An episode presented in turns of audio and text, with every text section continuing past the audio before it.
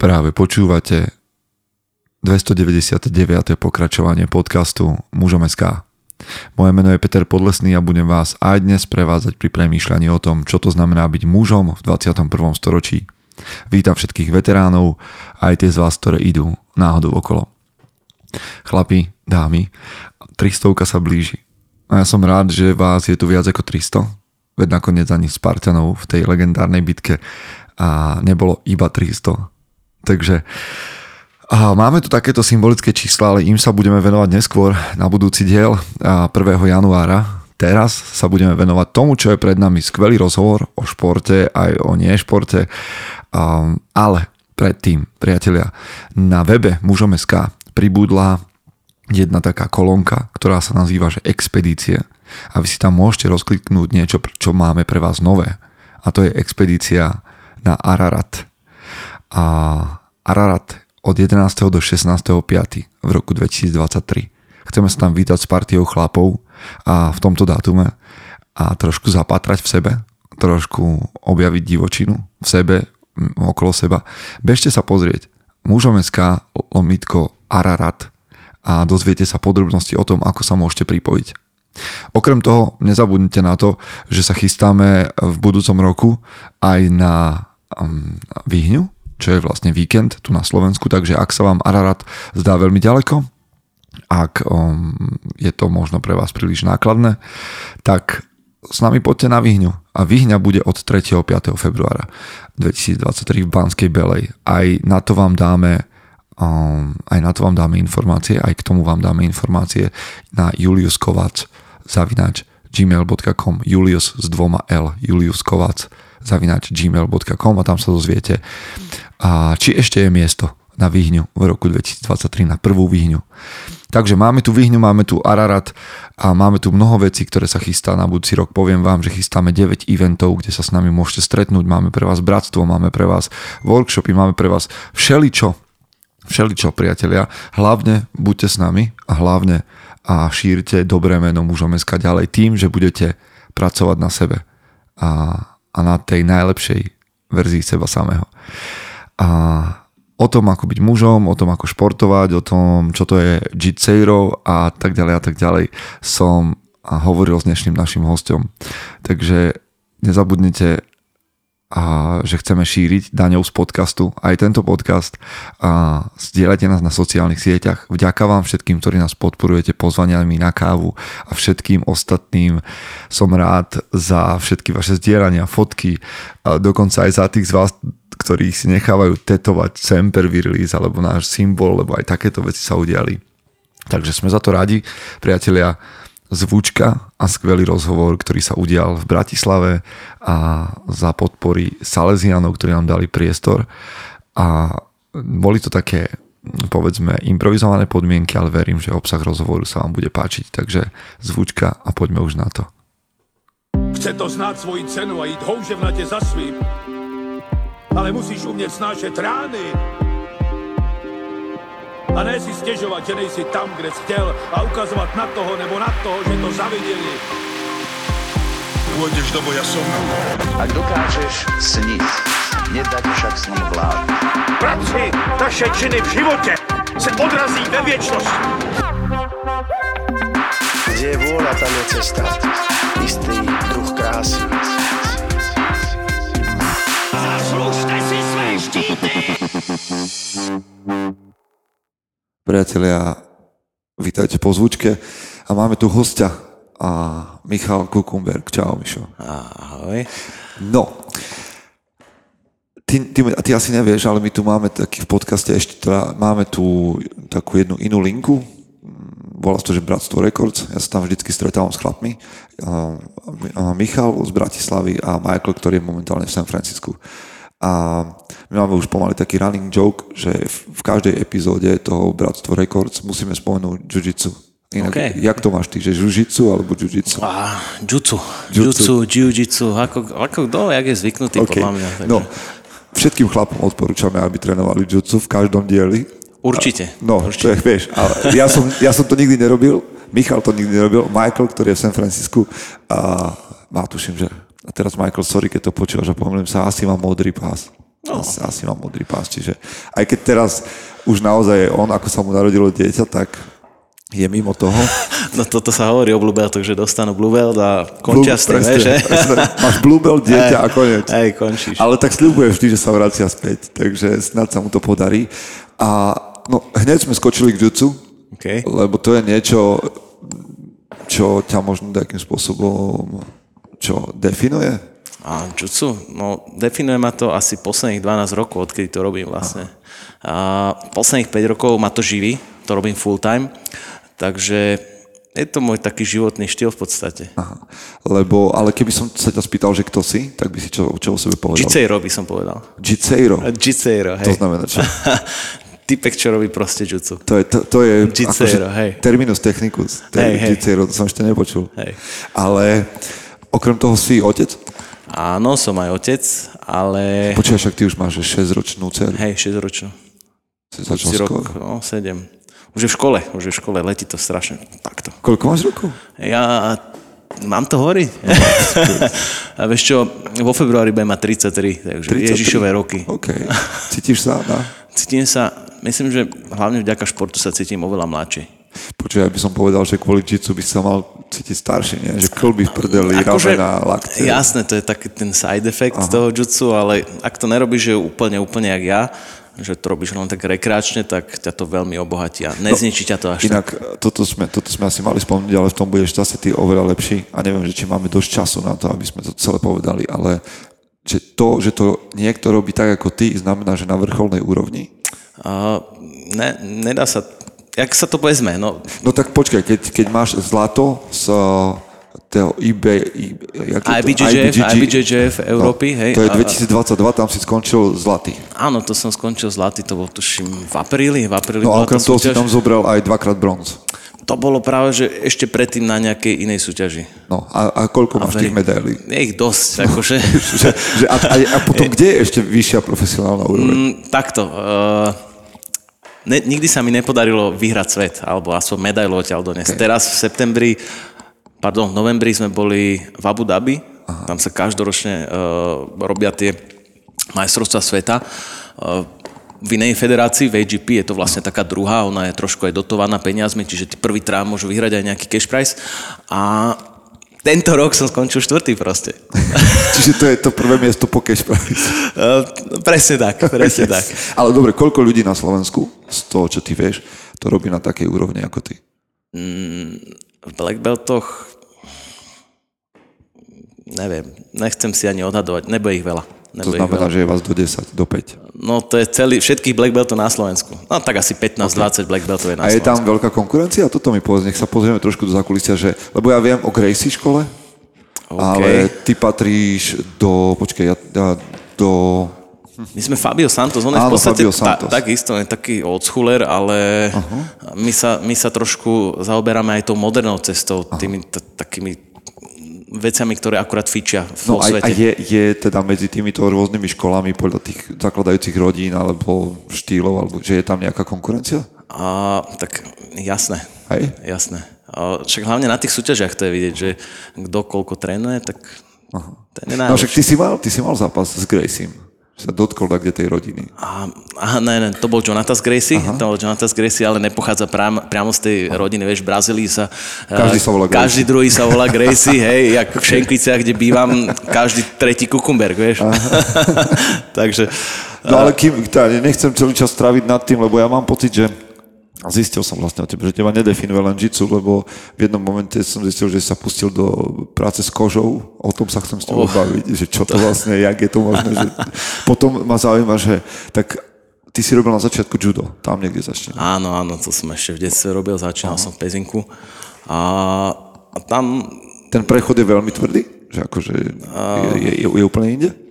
Myslíš juda do jitsu? No to je tá halu, že ja som vlastne neprešiel z juda do jitsu, ale z tajského boxu do jitsu. Okay. Hej, je k tomu taký príbeh, ale neviem, či to chceme... Jasne, poď. OK, tak ako nejaký tínedžer som začal robiť aj tajský box popri jude, lebo sme to tam mali rovno v tej hale. A potom som začal robiť tajský box v Bratislave, lebo stredná škola. A zrovna vtedy sa vrátil Lubo Repasky z Londýna, tuším, a začal trénovať jujutsu. Tak som to vyskúšal a bolo mi to také bližšie k tomu judu, takže vtedy som ja začal trénovať jujutsu. Hej. Potom po 5 rokoch sme sa nejak rozišli. Ale to tých bojových umeniach, že si dlho? No v podstate celý život. Čiže vlastne celá táto scéna? O nejakých 7-8 rokov som začal robiť. Celá táto scéna je ti známa, hej? Že vlastne postojári. Áno, áno, sú mi známi, ale nevidím až do toho, tak, do toho sveta MMA. A... No na druhej strane, ale ten svet MMA chodí trénovať k tebe. Áno, vďaka ním to vlastne tak nejak vnímam. No dobre, ale tam ešte mi chýba taký nejaký úsek, že asi ti nebolo v 15 jasné, že budeš sa živiť športom. A práve, že aj som chcel tak nejak to smerovať k tomu športu, lebo... No dobré, ale nejakú strednú školu si musel... Strednú školu som si spravil. Ja som mám vlastne dve stredné. Ja som... Poď na to, povedz. Ty prvzdelaný človek. Prvá stredná bola rybničná, elektrotechnická SOUčka, ale tam som mal 3 zo správania a chcel som odísť, lebo to prostredie na mňa... Áno, to prostredie na mňa nevplyvalo dobre. Ja, že oni ťa stiahli? Môžem to tak definovať. Aha. Hej. Jaký tam bol prúcer? Ešte, ten hlavný, za čo som dostal tú 3, bol len napustený kondom vodou a proste vytopil som celú triedu, hej. Ale bolo tam aj kopec iných vecí. Jasne, čiže toto len akože vyvrelo na tom, hej, že okej, že tak ten Áno, že tak na niekoho to hodíme, ja už som vedel aj tak, že odídem, takže ja som sa prihlásil, hej, že nech to hodia na mňa, nech ostatní si tam doštudujú, hej. Okej, dobre. A ja som celý potom proste na športový gimpel a išiel som na súkromný, tuto na Dudvažsku, v Podunajských Biskupiciach. Tam som to spravil s odretými ušami, samozrejme. Maturita nebola nejaká moja, ani učenie nebolo nejaká moja domena. Lebo si mal šport ako to, čo chceš robiť. Áno, presne tak. Aha. Ale čo tam potom v tom 2016 bola tá policajná akadémia? 2016? Aha. Počkej, to je kedy? 26 rokov. No. 26 rokov. No, po strednej som chvíľu bol nezamestnaný a robil tak po stábach, pár zákov brigádne. Hej. A jeden kamarát ma zlanaril, on už tam robil ne, že v policajnej akadémii, ale u mestských policajtov v Pezinku. A že poď, to sa ti bude ľúbiť, vieš, máš na to také predpoklady. A tak som sa nehal zlanariť a išiel som potom na nejaký základný kurz, ktorý bol v Nitre nejakých 2,5 mesiaca. Tam som robil jujutsu. Vlastne už v takomto období už som mal 5 rokov jujutsu za sebou. Aha. Tuším. A takže nerobil si policajta, ale nikdy? Mestského, 5 rokov, 5-6. 5 rokov? Však to je akože nemálo. No je to dosť. Dosť mi to dalo. Jaká to bola skúsenosť, to mi povedz. Lebo vieš, mestskí sú vždy vnímaní tak ako, že ešte nižší. Ja mám pocit, že to je nižšia kasta od normálnej policie. Hej, a že keď si ľudia môžu kopnúť, že vieš, donesieš papuču a že donesieš papuču alebo dačo a začnú riešiť, že toto čo nič iné sa nedeje. U nás v Pezinku samozrejme nájdu sa ľudia, ktorí neznašajú policajtov a zase tí, čo ich majú radi. Ale medzi mestskými policiami sa hovorilo, že tí v Pezinku sú ako kláči. My sme tam robili, každý rok sme tam robili fyzické previerky. Toto ma inak, akože pri policajtoch vždycky dostáva, že keď vidím niekoho, lebo som tréner, hej. No. Čiže, a v momente, keď vidím niekoho, že má proste 30-40 kg nadváhu a že vidím, že proste ten, že ma stále zaujíma, že jak on dá previerku v tom roku. Takto. Neviem, jak to je u štátnych, ale u nás, u mestských, sme proste museli mať nejaké minima. Ja som sa potom tam stal aj takým, že akože inštruktorom tej telesnej prípravy a sebeobrany a kopec vecí, funkcií na mňa nahádzali ešte okrem iného. A teraz som sa strátil. Nie, len, že teda jak tam prebieha tá športová príprava, alebo tak že jak tí chlapí, že zvládli to všetci, alebo je to také, že OK. Samozrejme, nezvládli to všetci, ale prižmurili sa oči. Niektorí boli starší, vieš, niektorí sú tam už 50-tnici, tak nemôžeš od 50-tníka chcieť, ja neviem. Ale potom je to čo, niekoľko zhybov, ale vieš. Je to idiotsky nastavené, že chceš od 50-tníka 10 zhybov. Vieš čo, my sme to mali tak, že aj tabuľko, vieš, podľa veku, že nejaké minima. Aj. Boli typci, čo to proste spravili na to minimum a boli ľudia, čo to nespravili na to minimum a boli takí, jak ja, ktorí proste išli. Hej. Že si robil z mestského zboru policajného kuklačov. No, dajme tomu. Aj keď som bol úplne ten pochôdzkar. Hej, ale teda čo ťa vytiahlo odtiaľto po 5 rokoch? No, prišiel za mňou Roman Zelenka, môj aktuálny sensei, alebo proste náš guru jutsu a hovorí mi, že trénoval som akorát v Pezinku iba takých tých pár ľudí, čo sme začínali a hovorí mi, že či netrenujeme aj deti, že on má malého syna, ja som nevedel, kto to je, tak sme sa tak oťukávali a potom z neho vyšlo vlastne, že chce si časom založiť klub, hej, a že budeme tam trénovať aj deti, aj dospelých. Teda on chcel iba deti, ja som chcel iba dospelých a nakoniec trénujeme aj. A... No inak na tvojom Instagrame som videl, že ako keby v tom vašom klube tie detské tréningy sú také, že dosť výrazné, teda, že sa tým deckám venujete celkom dosť. No, áno. Lebo proste, vieš, ja som deti sú taká budúcnosť naša. Vieš, mne sa veľmi páčilo, tak skočím znovu k tým Gracie, lebo tam som pred 2, 3, 4 rokmi narazil na ten ich program, ktorý sa volá, že Bulletproof, akože vytvárajú, že nešikanovateľné deti, hej, alebo že to jitsu vlastne pomáha pri proti šikane, lebo je to spôsob, že nie je to niečo, čím musíš nutne zaútočiť, ale že sa vieš skvele obrániť. Áno, presne tak, ako hovoríš, presne. Jakú máš ty skúsenosť s deckami, že kedy začínajú u vás trénovať? Vieš čo, tí najmenší začínajú od 4. Aha. Máme aj nejakých 3,5 ročných, ale s tým je to také, že musia aspoň rozumieť a vedieť si sami na záchod, vtedy môžu dojsť, hej, a začať trénovať, ale od tých štyroch začínajú, to je prvá skupinka do 6, a od tých 7 rokov do nejakých 13-14 sú druhá skupina tých starších, ako keby pokročilejších detí. Tí najmenší majú väčšinou takú... Ty si mal vzťah k deťom? Že keď prieš od policajtov, prieš to jitsu a celý čas si v bojovom prostredí medzi ľuďmi a zrazu decka. Myslím, že mám, lebo ináč by som to nemohol robiť, vieš. Musíš sa obrniť trošku, samozrejme. Ale dá sa. Mám určite vzťah. Inak mňa to baví celý ten tvoj život, jak máš vyskladaný, že vlastne jitsu sa tam stalo takou akože linkou, alebo však tvoja partnerka, manželka alebo priateľka je... Takto, vysvetlím. Nežím so svojou dcerou, mám už ex-priateľku. Okay. Ale ona išla tiež v jitsu, nie? Nie, práve že. Nie? Čiže bola mimo toho? Hej. Aha. Teraz, čo mám partnerku, tak je vlastne v mojom svete. Aha. Je to taká zverenky, ja neviem, či to je morálne správne, ale to nám nevadí. Je na tom niečo nemorálne? Akože nechajte si veci, vieš, vzadu, čo máte svoje, ale...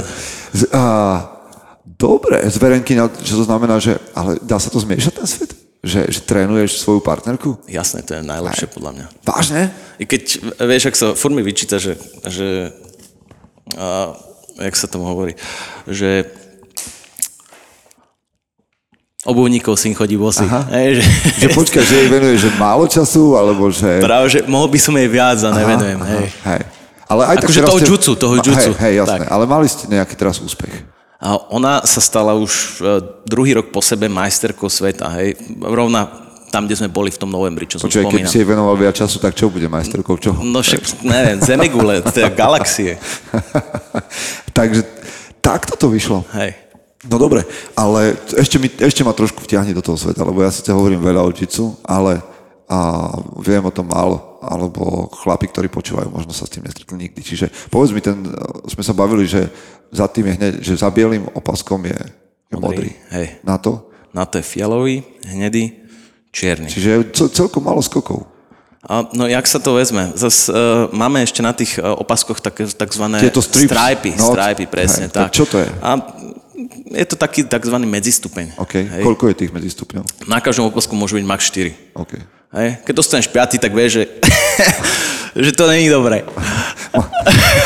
Dostávajú sa len 4. Ale počkaj, môžeš ich preskočiť? Alebo sa to nedeje? Ako v ktorej akadémii? Niekde si potrpia ľudia na tých strajpoch, niekde nie, niekde je to motivujúce, ale u nás si všetci, čo majú svoje strajpistové opasky, tak si ich určite zaslúžia. Lebo ty si celkom istú dobu bol, že hnedý opasok. Áno. Koľko to trvalo z hnedého na čierny? Ja som bol trošku sandbagovaný, prosím, 4 roky. 3-4 roky. No, to je, lebo ja často počúvam pri jitsu to, že ľudia strávia pri jednom opasku, že 2-3 roky. Že to je úplne norma. Jasné. Dá sa to skôr? Že proste sa budem snažiť a za rok sa takám dostane? Jasné. Ty jak sensei, čo by si povedal? Takto, niekde sa tie opasky dajú aj kúpiť, hej. No, bez srandy, ale hej. Počkaj, jak kúpiť? Kúpiť, no... Vieš, že ten človek napríklad... Budem sponzor klubu. Ono je to dosť nádlo, táto témička, že opasky a tieto veci. No... Mne trvalo získať môj black belt asi tak 10-11 rokov. Hej, je to asi také optimum. Hej, také optimum. Nech viem, že keď začnem teraz v 40-ke, že... Poznám ľudí, čo na Slovensku a dostali ten svoj black belt, alebo dostali ten svoj black belt za 4-5 rokov. Tak to je polovica toho času, čo ty. Čiže... Áno, ale... A v momente, keby ty to black belt... Ešte ti vysvetlím, že sú tak o polovicu starší, hej.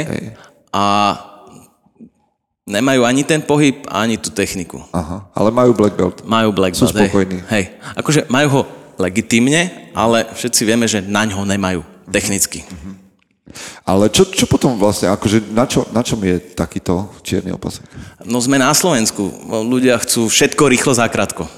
A to ja, niekedy proste... Akože, ale mám ho len potom pre svoje ego, že som ho získal. Lebo presne, nemám z toho, tak. Neťažím z toho v nejakej asociácii. Presne, že... presne. Mhm. Zaujímavé. Akože môžeš dávať potom opasky iným ľuďom, alebo strajpy iným ľuďom. Aj to by som chcel možno povedať, že iný než čierny opasok ti nemôže dať strajp, alebo inú farbu. Proste môže to len black belt. Hej. Ale pre teba je teda, lebo ja som videl, že ty si ten, že nejaké strajpy si dostal, niekde v štátoch ste boli, alebo kde si to bol? Áno, dávno, to bolo v 2017, tuším. To bol prvý výlet do štátov na 2 týždne len, bohužiaľ, ale zúčastnili sme sa tam majstrovstvie sveta v grapplingu. Uh-huh. Ja som bol vtedy ešte purple belt a Roman bol už brown belt a tuším... Teraz ešte zastavme, lebo zase nás počúvajú laici, že grappling a nogi a gi.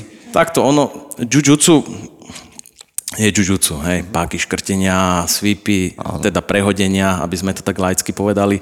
A pozície...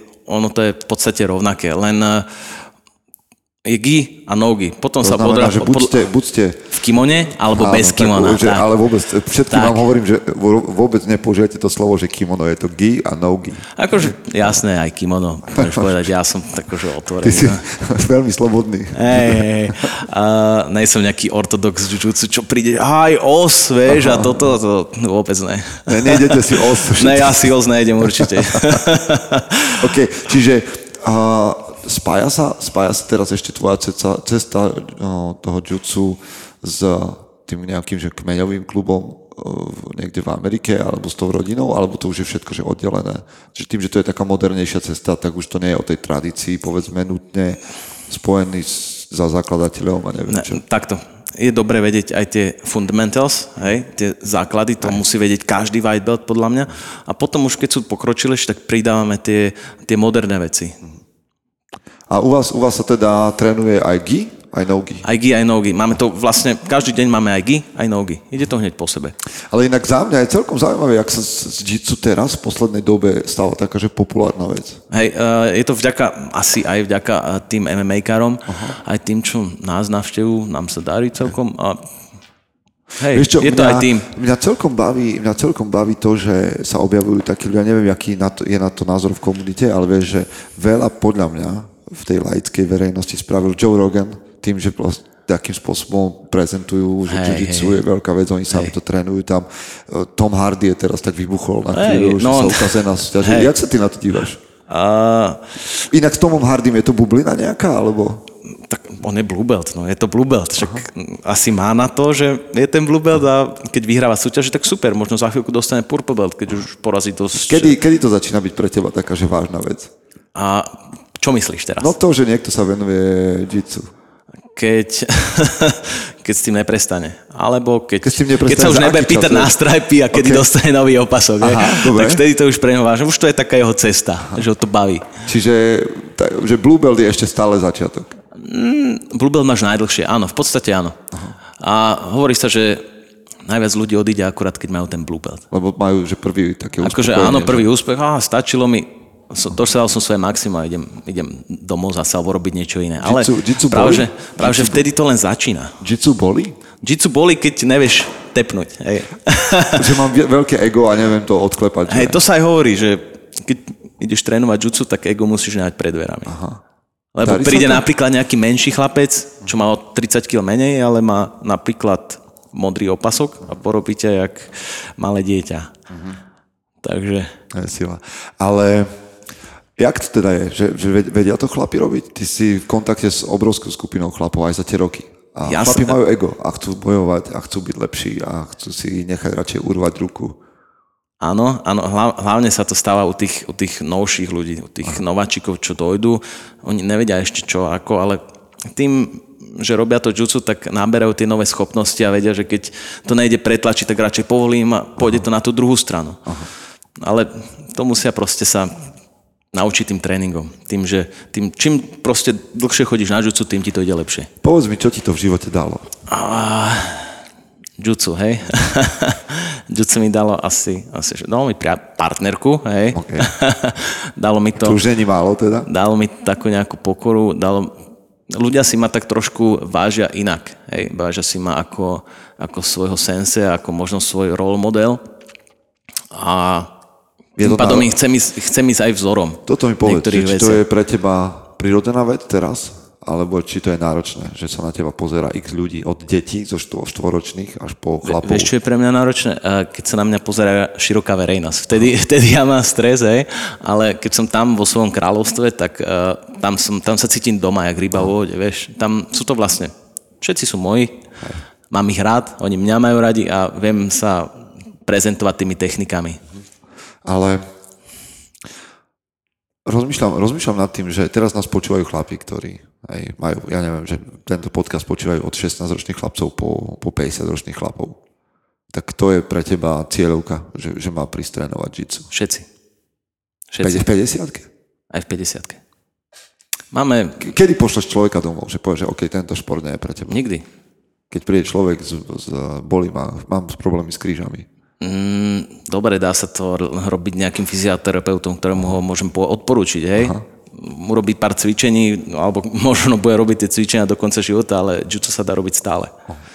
Ja osobne mám napríklad 7-krát operované kolena. Už pri prvom raze mi povedali, že mali by ste s tým prestať, ale však to doktori hovoria. A ja som neprestal doteraz, vieš? A prvá operácia bola 14, teraz mám 33. Aha. Čo by to pre teba ale znamenalo, že prestať? Vieš si to predstaviť? Nechcem si to predstaviť, ani si to nechcem predstavať. Určite by som našiel cestu, ako sa vrátiť späť. Yes. Určite. To je tvoj mindset? Vďaka jiu-jitsu? Tak, presne tak. To, keď raz tým začneš, tak nevieš skončiť, je to proste strašne návykové. Aha. No ale počkaj, nie je celý tvoj svet, no teda, do veľkej miery zjavne je tento šport tvoj svet. Čo je inak zaujímavé. Ono to vlastne je aj také, že art, nie je to len šport. Vnímaš to jak umenie? Áno. Lebo? Alebo je to umenie. Je to umenie. Vieš, ja keď som začínal sledovať MMA pred rokmi, tak som vždy sa pozrel, že ten grappling a potom niečo, čo sa deje tam na zemi, je tá nudná časť až do momentu, kedy som sa skrze chlapcov z východu nedostal nejakým spôsobom k MMA a zistil som, že na tej zemi je to, že šachová partia. Hej. Teraz sa už na to dívam inak.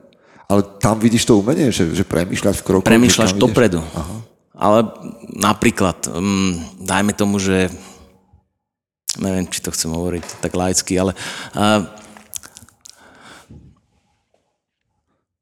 musíš premýšľať pár krokov dopredu aspoň tak, že napríklad, že keď on urobí niečo, tak nájsi si ešte nejaké zadné dvierka. Ale ty to tam máš tak, že máš na to, akoby, ty si vieš urobiť na to čas, že si na zemi a teraz premýšľam, ty vieš... Už máš naučené tie veci a proste to, čo si sa už naučil, to nezabudneš a ono to ide tak automaticky, presne tak. Lebo ja keď som bol tam na zemi, tak jedna vec, že som nemohol nič spraviť, lebo nič neviem.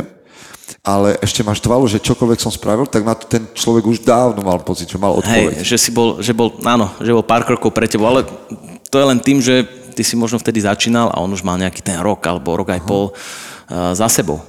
To si pamätám, že... A tam sú hrozné priepasti. Že som bol na chrbte, chlapík bol v garde, v kontrole, vieš, nado mnou a moja úloha bola dostať sa spod neho a asi po 3 minútach sa stavil a som spýtal, že ale že ty rozumieš, že sa máš dostať spod a ja som 3 minúty akože fakt makal, že som mal pocit, že zomrie. Len nesprávne, nesprávne. A ten človek sa ma opýtal po 3 minútach, že ty vieš, že čo máš robiť? Hovorím, že ja viem, že chcem ísť domov, že nechcem nič viac. Hej, tie začiatky bývajú vždy ťažké, lebo nevieš, čo máš vlastne robiť a robíš zlé veci. Čo je tvoj cieľ? Lebo OK, asi sa dostal dosť vysoko a keby si aj teraz skončil, čo sa nestane, tak... ti nikto nemôže povedať, že by si toho spravil málo. Vždy sa dá spraviť viac. No, ale máš ty sen, že čo ešte spravíš? No, chcem určite tú medailovú pozíciu na tom svete a potom chcem vychovať ďalších ďalších dobrých jiu-jitseros. Hej. A nemusia byť zrovna majstri sveta. Myslíš si, že to tu bude populárne? Že, určite. Že v tom zmysle, že vždy sa nájde, a ja som častokrát hovoril so športovcami na tvojej úrovni v rôznych športoch, o ktorých sa ako keby na Slovensku nevedelo. Vieš, že, proste, že my tu máme futbal, hokej v sezóne a tam to je koniec. A zrazu tu si tí, ktorí donesie medailu takú, heň takú a má tých medailí toľko, že skriňu potrebuješ na to a tak vieš, a sa objavíš niekde. A tak to je údel tých nás menej neznámych športovcov. Si s tým OK? Jasné. Komunita vie, vieš. Komunita sa vždy dozvie, že kto ako skončil, lebo ľudia to sledujú. Aha. V komunite, tak aj. Myslím. A ty si, okrem toho, a to ja som už dneska spomenul, že teda trénuješ, si v jednej chvíli začal rezať kožu. Ježiš, a nie teda len akože ľuďom na tréningoch, ale doma u seba, že začal robiť púzdra a predpokladám, že tu ja vidím na stole. To je taká skladačka. Že tu máš nejakú skladačku, nejaký obal. Čo sa stalo, že si takto také... Vieš, čo to začala táto koronová doba a nám zavreli dojo. Aha. A nudil som sa. Hej. Takže som začal. Že... Najprv som chcel, že vyrobím si nôž, ale zistil som, čo všetko na to potrebujem a že tak nôž si nebudem vyrábať, radšej si nejaký kúpim a zapuzdrím si ho. Aha. Tak som začal s tou koškou trošku akože pracovať. A už dlho som nerobil, už dlho. Hej. Ale vtedy to akože... A našiel si v tom niečo odlišné? Že, akože, že zrazu máš nejakú zenovú túto si mal? Zenové hobby? Vieš čo, áno, ukloňovala ma to. Mal som čo robiť, vieš, a strávil som pri tom strašne veľa času. A za mňa si robil brutálne veci to, akože nech si ľudia prelistujú tvoj Instagram, lebo tie obaly na nejaké akože zovšity alebo knihy, alebo tak, čo si tam robil aj pre váš klub. Tuším, že si tam niečo vyrážal do kože. Vieš čo, to bolo, tuším, pre Kings Gym som... Aj pre Kings Gym, to vyzeralo brutálne dobre. No. A to som sa učil vlastne len. Hej. Teraz si to, keď sa skončila koronová doba, tak si to odložil. Tak vtedy, no presne tak, začali zase tréningy náplno, ľudia chceli trénovať, chceli mať cukromky a proste neostal na to čas. Je to pekná záľuba. Myslíš, že sa k tomu vrátiš ešte? Určite niekedy. Aha. Keď bude niekto niečo špeciálne chcieť, tak sa posnažím. No, takže keď nás náhodou počúvate a chcete mať niečo z kože vyrobené od takéto problémy. Radšej si dojdete zatrénovať. OK. A ja tu mám takú sériu otázok, ktoré dávam všetkým chlapom. Jasné. Chcem sa spýtať aj teba, možno, že sa dostaneme k niečomu zaujímavému ešte ďalej, lebo už doteraz, počúvajte, ak vás doteraz nenadchlo, že tá komunita tých džucerov je, že stojí za to, tak už neviem. Už potom asi chodíte hrať šachy alebo badminton. Ale v každom prípade my v Bratstvo Records vám neprestaneme ani po tejto skúsenosti odporúčať džutsu. Džutsu treba. Počúvaj, to by mohlo byť heslo nejakej národnej federácie, že džutsu treba. Áno. A ty nemáš takú ambíciu, že ja neviem, máte nejakú asociáciu, že sa podostatnáš, že budeš riaditeľ, šéf? Nedávno vznikol akože taký, že Nevaza zväz. Je to vlastne v podstate džutsu, len sa to volá inak. Nevaza je v džude boj na zemi. Okay. Hej? Takže vznikol takýto zväz na Slovensku a sme jeden z tých klubov, ktorí sa ako prvý pričlenili k nemu. Čiže môžeme to nazvať, neviem, že sme možno taký kmeňový klub, ktorý tam je registrovaný. Zaujímavé. Lebo my sme tu, ja som vždycky vnímal, hej, že keď som bol na základnej škole, tak ešte vždy tu bolo nejaké, že grécko-rímske zápasenie. Také klasické, a ešte z minulého režimu. A zrazu to rastie a nezastavuje. Hej. Dobre, počúvaj, ty si taký človek, že popri všetkom ešte stihneš otvoriť knihu, alebo si vypočuť nejaký podcast, alebo niečo podobné? Vieš čo, málo kedy, ale... Napríklad dnes som si otvoril teba, čo si mal s Robom.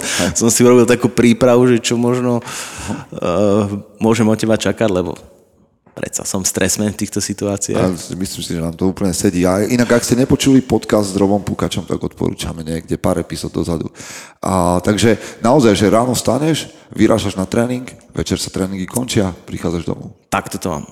Skoro si to presne opísal. Hej. Ráno vstanem, ani kávu si nedávam, proste som rád, že keď sa oblečem a nasadnem do auta a idem 30 km do Bratislavy a mám nejakých 5-6 súkromek. Väčšinou od pondelka do štvrtku máme tie ranné tréningy, po ranných tréningách si urobím 2-3 súkromky, aby sme sa nenudili do obeda, potom sa naobedujem, chvíľku pospím a po obede zase deti a tak ďalej.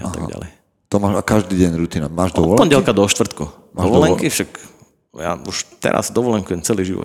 Nepotrebuješ dovolenku. Odkedy robím full-time jiu-jitsu, tak len dovolenkujem. Yes. Je to vlastne taký môj dream job. Počúvaj, čo si za posledného pol roka kúpil, že si s tým, že spokojný? Čo som si kúpil? Ťažko povedať. Auto som si kúpil. Čo si kúpil, aké auto? Škodovku Octaviu 2 liter automat. Spokojný? Diesel. Tak hlavne to papa málo pri terajších cenách nafty a benzínu, takže to som spokojný. OK, a čo je must-have na... A ešte kúpil som si nejaké kimoná, s tými som tiež veľmi spokojný. No presne, to sa ide pýtať. Ja som taký závislák na kimonách. Berem vždy tu na Shirolo, poznáš? Viem, že to je tvoja obľúbená značka. Hej. Som videl, že nejaké kimoná si... Teraz si dávajú sú trošku predražené. A to ako nejakých... No nebudeme to ani spomínať radšej. Vieš čo, ja zase sledujem takú tú... Tým, že ja mám veľmi rád, neviem, či si počul o tom chlapovi, že Jocko Willink. Jasné. No a ja sledujem vlastne tú ich značku, ktorú... on má kimoná nejaké... Nejaké má dobré a nejaké... No to som sa chcel pýtať, že či len... Lebo oni veľmi promujú, že to je akože Amerika, proste tu na urobené doma a tak ďalej. Každé kimono, ktoré není vyrobené v Pakistane, je na prd. Dobre. V Pakistane majú najlepšie tie manufaktúry na toto, takže myslím si, že pakistánske kimoná sú najlepšie. Aj ten Shirolo je z Pakistanu, vieš, oni to promujú ako americkú značku. Jasne. Je to šité v Pakistane. Aha. Oni majú, teda hovoríme o značke Origin, tuším, že? Tak sa to volá v štátoch, tá výlinková značka. Viem presne, čo myslíš. Ale... Myslím, že tak, ako to tak býva v tom našom západnom svete, tak je dôležité urobiť hlavne dobrú reklamu. Hej. A Willink to vie urobiť, čiže... Aj tak tam to ľudia kupujú. Tu som málo ľudí s tým kimonom videl. Možno jedného, aj to preto, lebo počul a zrovna toho Joka, tak bol taký... Z neho unesený, tak si kúpil tak aj kimono, aj knihu, všetko. Aha.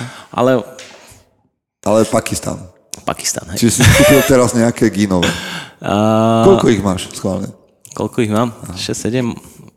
Nejaké som už vyradil akože pre nováčikov, čo dojdu. Aha. Možno aj takých 10 by sa našlo v gyme mojich.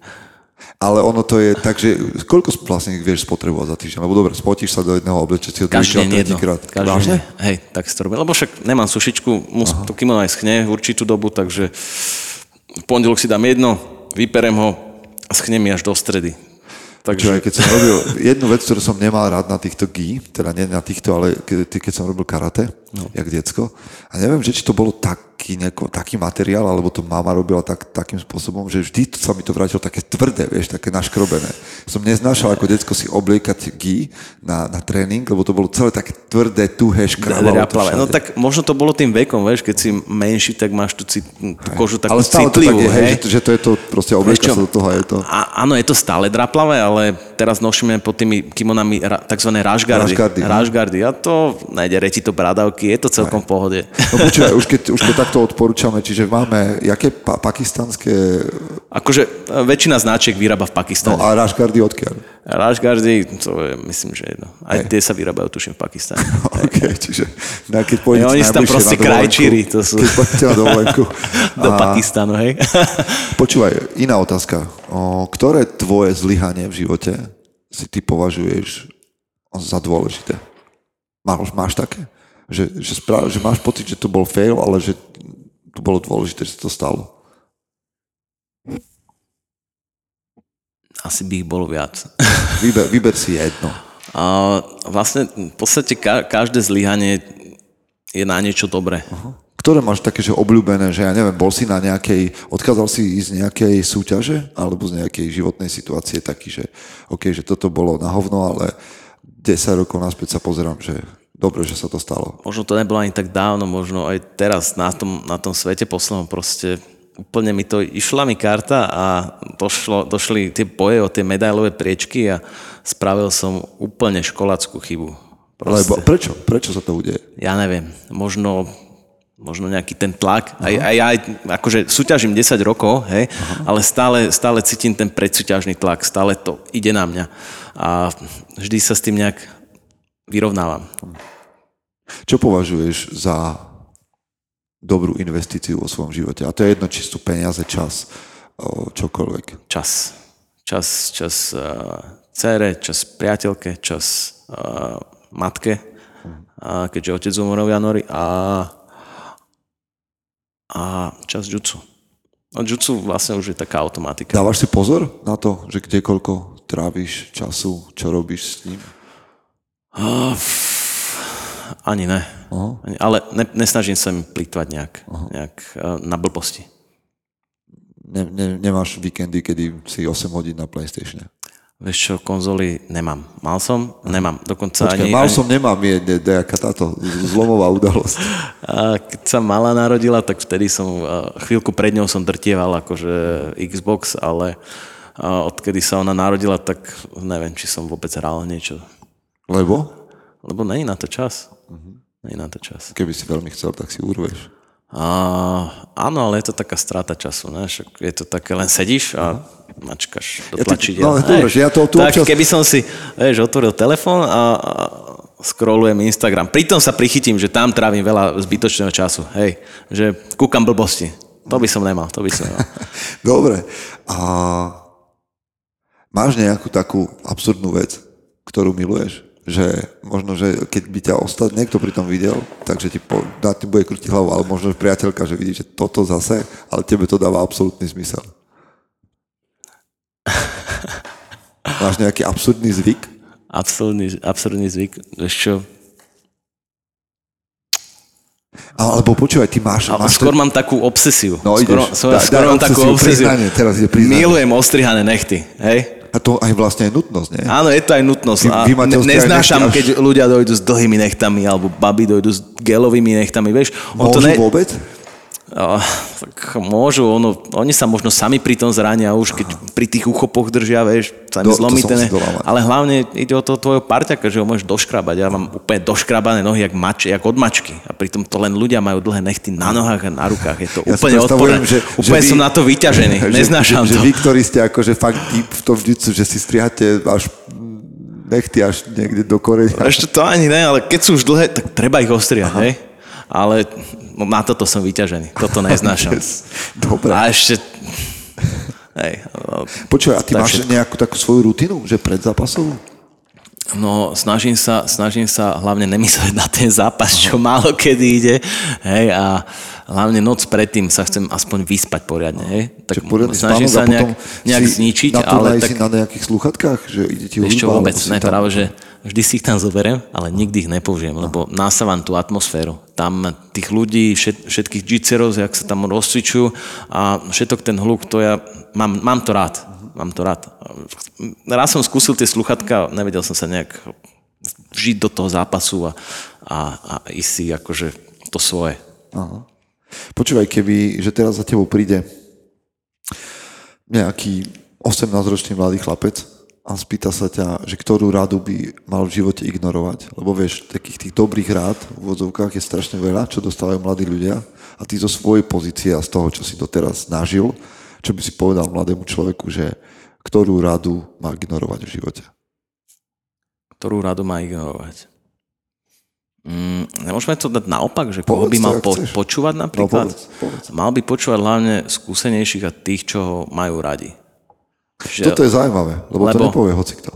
Lebo z vlastnej skúsenosti všetko, napríklad čo mi matka hovorila, hej, tak s odstupom času mala vlastne stále pravdu. Hej. To isté aj teraz priateľka má pravdu. Proste v tých veciach, ktoré mi ona radí, tak má pravdu. Ale sa mi páči, že tá definícia, že to si tam doplnil, že máš počúvať ľudí, ktorí ťa majú radi. Hej. To je super. Lebo človek, ktorý ťa má rád, tak nebude ti radiť blbosť asi, ne? Aha. Alebo vieš, akože ja mám pocit, že častokrát aj v bojových športoch, ale vôbec akože na nejakej takej priečke, keď sa tam dostane človek, tak už toto častokrát nepočuješ, že by povedal, že počúvaj, čo ti ľudia hovoria. Väčšinou je to o tom, že som self-made man a že proste ja idem a že proste môžeš sa vykašľať na všetkých okolo. Ja si myslím, že by si takto, čo sa týka rád, tak počúvať všetko, ale nejak si to vytriediť. Hlavne tých skúsenejších, aspoň čo sa jutsu týka, hej? Počúvať všetkých. Len nie blúbeltov, blúbelti nevedia ešte nič, hej, aj keď si myslia, že vedia, ale keď sa chcete od nich učiť, tak určite ne, určite to nerobte. White belt ani nie je kategória, ktorá rozpráva, potom sú blúbelti, hej, ktorých nemáš počúvať. Ktorí rozprávajú, ale nerozprávajú, dobre. Inak, vidíš, tomu napadla jedna vec. Vy máte tiež tento rituál divoký, nie, ktorý sa občas ukazuje pri tom... Ja myslíš šláhanie opaskou po chrbtoch? Fabio aha, po ktorom nosíme meno, tak on to bere za barbarstvo a my sme si to tak nejak akože takisto zobrali za barbarstvo. Aha, čiže vy ste gentlemanský svet. Hej, aha, hej, hej. A namiesto toho ho vyhádžeme. Proste každý na ňom spraví nejaký takedown alebo nejaký aha, throw, hej? OK. Na tom novom opasku. Počuj, ja teraz mám zase flashbacky, lebo už mám tu otázky, ale niekde je skúška na black belt, že sa strašne dlho zápasí s rôznymi ďalšími black beltami alebo brown beltami. Okay. Je toto štandard? Vieš čo, tak to ti poviem. Na Slovensku asi nie, lebo tu sme desiatí. Presne tak, ale záleží od akadémie, kde majú aké zvyky. Hej. V každej akadémii je to iné, ako keby si navštívil inú dedinu. Aha. Vieš, tu na západe máme iné zvyky, na východe máte iné zvyky. Jasné, hej? Jasné, tak jasné. Presne tak to je aj v tých gymoch. Okay. Každý to má trošku inak. Hej, tak dostávaš ma hlbšie do toho sveta, toto ma baví. Mne stále tak akože vyskočí nejaká otázka, čo som sa vždy chcel opýtať. Vkúde sa pýtaj. Toto je môj názor. Počúvaj, čo je mýtus o jitsu, s ktorým sa stretávaš? Ľudia si to myslia, lebo nie sú vo vnútri. Aj, že... aj, áno, ľudia si myslia, že to je nejaké... keď sa tam tí ľudia váľajú po aha, sebe, tak si myslia, že to má nejaký erotický podtón aha, alebo niečo takéto, ale keď bojujete, tak vôbec nemyslíte na tieto veci. Hej. Že, no je... jasné, že niekto príde, že, že ty tam máš také akože pekné ženy hej, a ešte s nimi zápasíš, tak to musí byť akože hej, ale veľmi dobré. Opravdu, že vôbec to není o tom. To je, ne, aspoň z môjho pohľadu je to také... Keď niekto na toto myslí, tak mu poviem, že ty nevidíš do toho sveta, poď si to vyskúšať a uvidíš, že proste na to nebudeš myslieť. Tam sa ťa ani nepostaví, hej, aha, keď pôjdeš s tou ženou. Hej, to... Po prípade potom, keď ti dá ešte nejakú súmyslú... No presne veš, tak, presne tak, tak ešte ideš so zohnutým chvostom domov. Počuj, ja predpokladám aj z toho, čo si povedal o svojom týždni, od pondelka do štvrtka, že proste si tam v akadémii a že makáš. Vieš povedať veciam aj nie? Že už je toho veľa na mňa, teraz proste, alebo si človek, ktorý proste ide do všetkého. Že...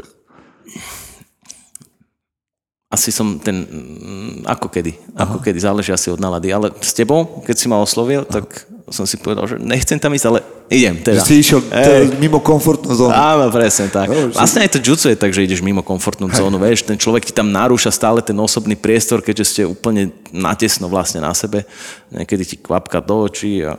Toto je inak veľká zábava. Pri zápasení som toto zažil, že keď ti niekto vlastne, ten tvoj kamoš je ti až tak blízky, že vlastne ten jeho pod máš v očiach, to je super. Ale takže máš o to väčšiu motiváciu sa dostať z tej pozície. Cítim už, že nejaké kvapky idú na mňa, tak som taký gentle, že si to utriem s tým rukávom, aby som ich neznechutil náhodou.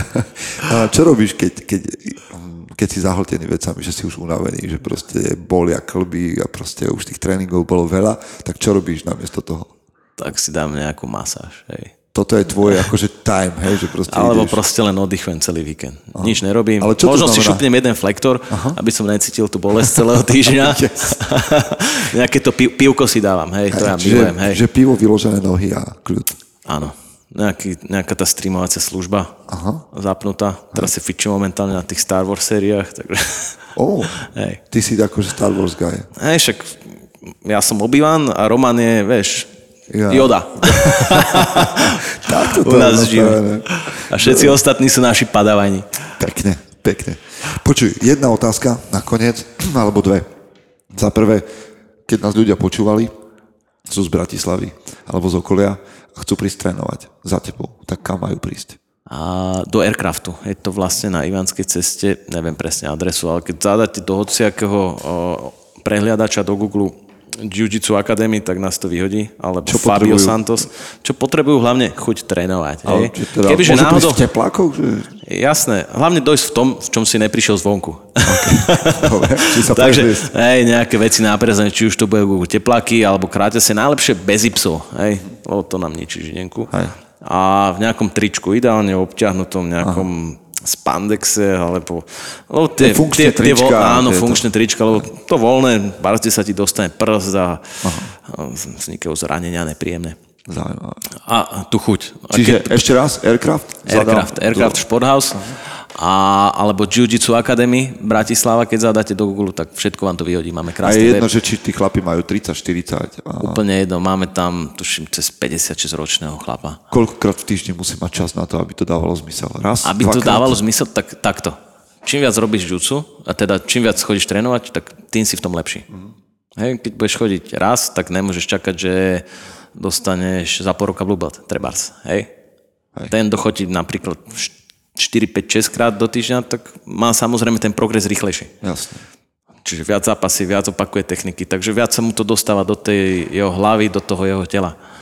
Ty keď si hovoril o tom, že občas preskroluješ ten Instagram, jemne sem tam, tak je toto miesto, kde ťa ľudia môžu kontaktovať? Jasné. Určite. Buď na Instagrame, aj na stránke je vlastne iba moje číslo, takže telefónne. Čo sa týka mailu, tak na maili odpoveda Roman. Hej. Dobre. Tak snáď sme nadkli niekoho. A počkaj, našu stránku má takisto pod palcom Roman. Ja som na Instagrame len ako Michal Kukumberg. Jo. Chystáš sa teraz niekde? Najbližšie na súťaž? Ešte čo chvíľka budeme mať tú Nevaza ligu, čo som spomínal. Aha. A to bude tretie kolo, bude to v Martine. Kedy? Ešte december? 17. Hej. Aha, takže vlastne to je o 2 týždne. Hej. Chystáš sa na to špeciálne? Alebo to moc špeciálne sa na to nechystám. Tam tá Nevaza je taká, že ide sa bez rozdielov opaskou. Uh-huh. Takže asi tam je malá pravdepodobnosť, že tam stretnem black belt a tuto zo Slovenska, lebo naši black belti asi nepotrebujú súťažiť na slovenských súťažiach. Okay. Čiže ty tam ideš vlastne preto, aby si podporil komunitu. Áno, presne tak. Skvelé. Počuj, ja tým, že sa tento podcast volá, že mužom, tak vždy sa pýtam chlapov na konci toho, že kto je pre teba muž na správnom mieste? Jak by si ho definoval? Čo musí mať chlap, aby pre teba bol chlapom? Alebo ešte takú... Mal by si stáť za svojím slovom. Čo povie, to by mal urobiť. Ja sa častokrát pýtam chlapov, že podľa čoho si vyberáš ľudí, ktorých chceš mať okolo seba. Čiže toto je pre teba dôležité? Áno, aj to je pre mňa dôležité. A aby nebol úplný dyk. Ten človek okolo mňa. Dobre, podľa mňa toto je dobrý odkaz nakoniec. Môžem skoro všetkých ľudí, vieš. Aha. Dobre, priatelia, myslím si, že lepšiu propagáciu jiu-jitsu sme nemohli spraviť ako s Michalom Kukumbergom. Mišo, ďakujem ti za tvoj čas. Ja ďakujem tebe. Tak, neviem, že či... nájdem tú odvahu a ten diskomfort, aby som niekedy skončil u vás v gyme. Jasné, musíš to ešte. Ale dám si nejak v Košiciach nejaké lekcie, taký je plán a potom sa prídem pozrieť, že ak sa to robí v Bratislave. Dobre. Tak, budem sa tešiť. Ja ďakujem. Chce to znáť svoji cenu a ísť houževnate za svým, ale musíš umieť snášať rány a ne si stežovať, že nejsi tam, kde si chcel a ukazovať na toho, nebo na toho, že to zavideli. Pôjdeš do boja som. Ak dokážeš sniť, nedať však snom vládu. Práci, taše činy v živote se odrazí ve viečnosti. Kde je vôľa, tam je cesta. Istý druh krásy.